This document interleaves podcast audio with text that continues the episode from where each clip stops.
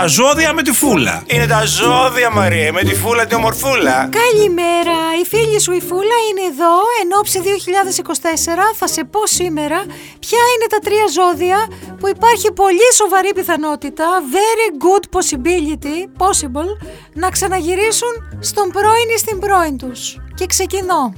Ταύρος, στα συναισθηματικά σας να περιμένετε νέες εξελίξεις για τη νέα τη χρονιά που έρχεται κατά πάνω μας. Για κάποιους θα υπάρχει μια επανασύνδεση με πρώην, ειδικά το πρώτο εξάμεινο του 24, το γοργόν και χάριν έχει. Δεύτερο, εγώ καιρος. Η χρονιά αναμένεται εξαιρετική σε ό,τι αφορά τον έρωτα και ειδικά στο πρώτο μισό της χρονιάς.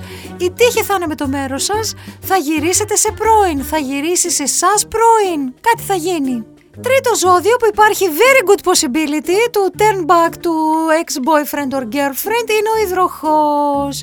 Το 24 θα αφήσετε στην άκρη τον εγωισμό σας και θα πάρετε τα πράγματα αλλιώς. Θα δώσετε δεύτερες ευκαιρίες. Θα γίνει επανασύνδεση και αυτή η επανασύνδεση θα είναι σημαντική. Μπορεί να γίνει και γάμος. Άι παένω τώρα έχουν ετοιμάσει κάτι προσκλητήρια.